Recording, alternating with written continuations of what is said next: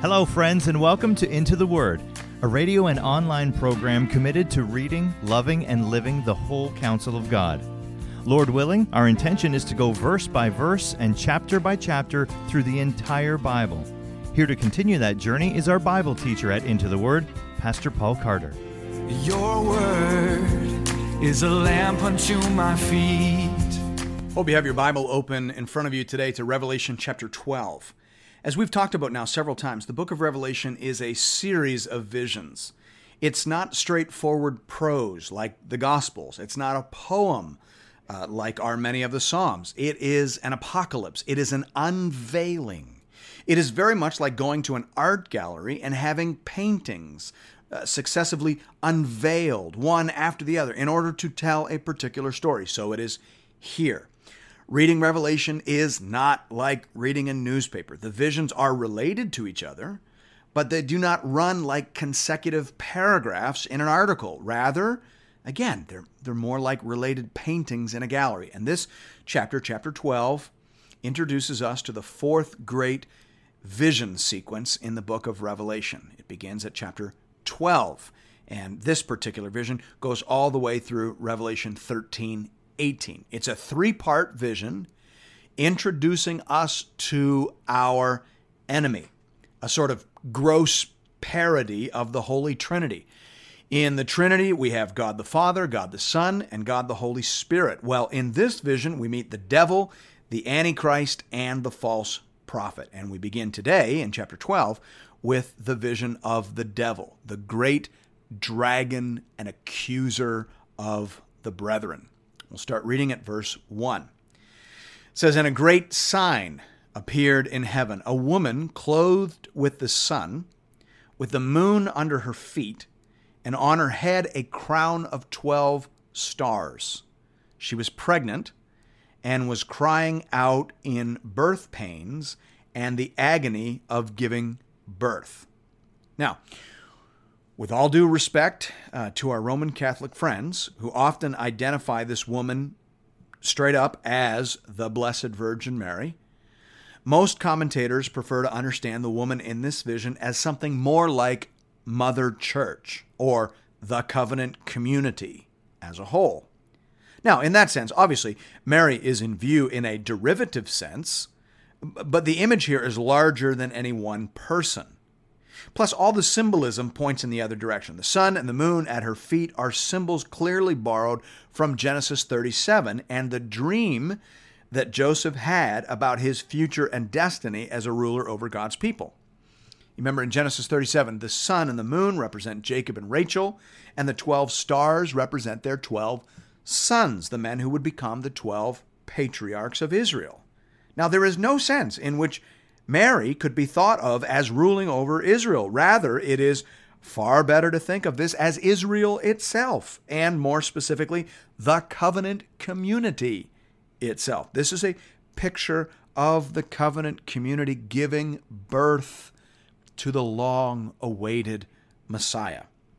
Now, the pastoral point here is that no matter how things look on the earth, the covenant community, the people of God, the church, is to be understood as glorious, as brilliant, and as well protected. Now, the language of birth pains is frequently associated in the Bible with the coming of Messiah. Jesus even spoke about that. So that's that's what we're seeing here. We see the covenant community laboring to bring forth Messiah into the world.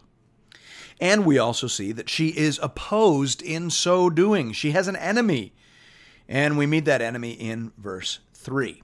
The text says, And another sign appeared in heaven. Behold, a great red dragon with seven heads and ten horns. Most commentators understood uh, understand that as a reference to influence in government and great power on the earth. Okay? And on his heads seven diadems, crowns. Verse 4. His tail swept down a third of the stars of heaven and cast them to the earth. Okay, pause there. That refers to the fallen angels. Now, now there's again, there's pastoral benefit in this vision. It's sort of a good news, bad news scenario. Okay, the good news is the the devil's outnumbered. He only took a third of the angels of heaven with him, right? The, the devil is outnumbered. He's got to deploy his forces. He, he can't send all his demons your way. He's got to make choices. And I think that's the good news. The bad news is, of course, is the devil has friends. Uh, the devil has has uh, minions underneath him, and they've been cast down to the earth. That is, they've been cast down to the realm of men, of humanity. Carrying on. And the dragon stood before the woman who was about to give birth, so that when she bore her child, he might devour it. I actually preached on this one time for Christmas. It's it's the least likely nativity story in the Bible, but it but it does preach. Verse 5. She gave birth to a male child, one who is to rule all the nations with a rod of iron. Obviously that's Jesus but her child was caught up to God and to his throne. Interesting. It's like there was no no real battle there at all. Jesus, uh, the the devil was completely unable to thwart Jesus in anything. It was no contest. Jesus came. He lived his life. He, he accomplished his mission. He died on the cross. He rose again. He ascended to the Father's right hand, and he has sat down and begun to rule. And it's like the devil never even touched him. He never even came close to destroying him. Verse 6 And the woman fled into the wilderness, where she has a place prepared by God in which she is to be nourished for 1,260 days. Now, we need to pause here and consider again this number 1,260 days. This number, or some version of it, appears again and again in the book of Revelation. Sometimes it's 1,260 days, as here. Sometimes it's 42 months. Sometimes it's three and a half years. It's all the same. If you, add, if you add them up, remembering the lunar calendar, it's all the same. But what does it mean? Well, yesterday, while discussing chapter 11, where 1,260 days, 42 months, and three and a half years were all mentioned, I said that there is disagreement among scholars as to how this symbol should be understood.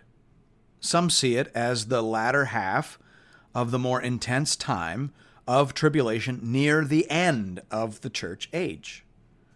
Others see it as symbolic for the entire church age. Now, I tried to be very cautious yesterday, and rightly so, but I think here the symbol has to be understood in the latter sense, in the sense of the entire church age, the entire period between the two comings of Christ. This vision is depicting the battle being waged by the devil against the covenant community throughout the entire church age. And it is here described under the symbol of 1,260 days. This is a symbolic way of saying that the entire church age will be like, in some sense, the Maccabean revolt. The church will face enormous pressure to conform. The church will become, in some measure, defiled. And yet, there will be a remnant who fight and contend for purity and who maintain the witness of the people of God. They will be preserved, as in the days of the Maccabees. It will be a brutal time, but thanks be to God, it will be a limited time. 3.5 years is a defined and short period of time. That seems to be the idea. And, and Jesus said as much in his earthly ministry. In Matthew 24, he said, If those days had not been cut short, no human being would be saved. But for the sake of the elect, those days will be cut short. All right, so it's going to be hard. There's going to be tremendous pressure, even unto death, but it will not last forever those days, these days, will be cut short. That seems to be the meaning of the symbol. The covenant community gave birth to her Messiah. He lived, died, rose again, and ascended to the Father's right hand and has begun to rule. The church, however, remains on the earth, and she has a mortal enemy. The devil hates Jesus and he hates us. He will oppose us, he will oppress us, he will pressure us to conform, and he will attempt to defile and destroy our witness. This will be our common experience between the comings of the Lord. But it will not last forever. Let's jump back into the text at verse 7. Now, war arose in heaven Michael and his angels fighting against the dragon, and the dragon and his angels fought back, but he was defeated, and there was no longer any place for them in heaven. And the great dragon was thrown down, that ancient serpent who is called the devil and Satan, the deceiver of the world. Let's just pause for a second. This sounds for all the world like Luke 10 18. After the disciples got back from a preaching tour, they told Jesus about how so many people had responded to the gospel. And Jesus said, I saw Satan fall like lightning from heaven. So, putting these two passages together, we might say that as the gospel of Jesus Christ is proclaimed throughout all the earth, the devil's power and authority are diminished. Revelation 12 goes on to say, He was thrown down to the earth, and his angels were thrown down with him. And I heard a loud voice in heaven saying, Now the salvation and the power and the kingdom of our God and the authority of his Christ have come. For the accuser of our brothers has been thrown down, who accuses them day and night before our God. The devil's power is the power of the law and the curse of the law. Well, now, because of Jesus, that power is gone. Jesus fulfilled the law and absorbed the curse. He became sin who knew no sin that we might become the righteousness of God. That's the gospel that defeats and destroys our enemy. That's why the Apostle Paul said in 1 Corinthians 15, O death, where is your victory? O grave, where is your sting? The sting of death is sin, and the power of sin is the law. But thanks be to God who gives us the victory through our Lord Jesus Christ. What can the devil say about the sons and daughters of God? They, they've been washed in the blood. Their sins have been cast into the sea, and God will look upon them no more. Verse 11 goes on to say, And they have conquered him by the blood of the Lamb and by the word of their testimony, for they loved not their lives even unto death. That is to say, they have conquered the devil by what Jesus did and by what they believe and proclaim even unto death. Notice here, friends, that believing and speaking are inseparable. If you don't speak, you don't believe. The Apostle Paul said, I believed, therefore I spoke. And so does every true believer, even at the cost of their lives. Verse 12 goes on to say, Therefore rejoice, O heavens, and you who dwell in them. But woe to you, O earth and sea, for the devil has come down to you in great wrath, because he knows that his time is short. His time is short. Our enemy is a defeated but dangerous foe. That's the, that's the primary meaning of this vision. That's the easy part in terms of interpretation. The last couple of verses are more disputed. We'll jump back into the verse or into the text at verse 13. It says, And when the dragon saw that he had been thrown down to the earth, he pursued the woman who had given birth to the male child. But the woman was given the two wings of the great eagle, so that she might fly from the serpent into the wilderness. I think we've already mentioned that the eagle is a symbol of God's providential care. So there's providential care such that she can escape the serpent into the wilderness, and I'm back into the text now at halfway through verse 14, to the place where she is to be nourished for a time and times and half a time. By the way, that is another version of that 1,260 days, 42 months, three and a half years. A time, times, and half a time is a year, another year, and a half, or sorry, a year, two years, times, and a half a time, a half a year, three and a half years. Okay, it's all the same symbol. This verse 15, the serpent poured water like a river out of his mouth after the woman to sweep her away with a flood. But the earth came to the help of the woman, and the earth opened its mouth and swallowed the river that the dragon had poured from his mouth. Then the dragon became furious with the woman and went off to make war on the rest of her offspring, on those who keep the commandments of God and hold to the testimony of Jesus. And he, the devil, stood on the sand of the sea. Now, the clear meaning here is that the devil hates the covenant community. Having failed to destroy Jesus, he now wants to kill Mother Church. He appears to be close to achieving his goal multiple times, but each time God moves heaven and earth to save his people. Now, where the interpretation is debated has to do with whether there is a switch in the devil's primary target from ethnic Israel to the Christian church, as some folks maintain. Under that interpretation, the devil first tries to destroy the Jews and then, failing to do so, goes after the rest of mother's offspring, that is, those who keep the commandments of God and hold to the testimony of Jesus, which, by the way, is a very interesting description of the church. Now, others see this just as consecutive, unrelenting attacks against the covenant community, against Mother Church, which is then finally described as those who keep the commandments of God and hold to the testimony of Jesus.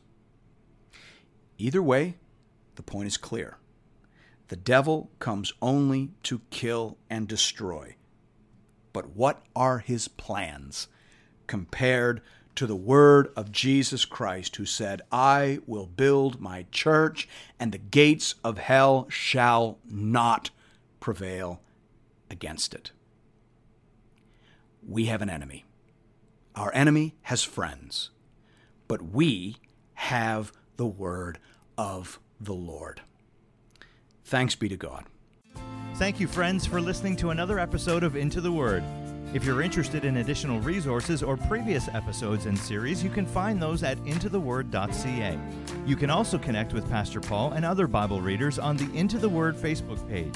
Just type Into the Word into the search bar. If you'd like to contribute to this listener supported program, go to the website and click the Give bar in the top right corner. Once again, that's intotheword.ca. We hope to see you again real soon, right here, for another episode of Into the Word.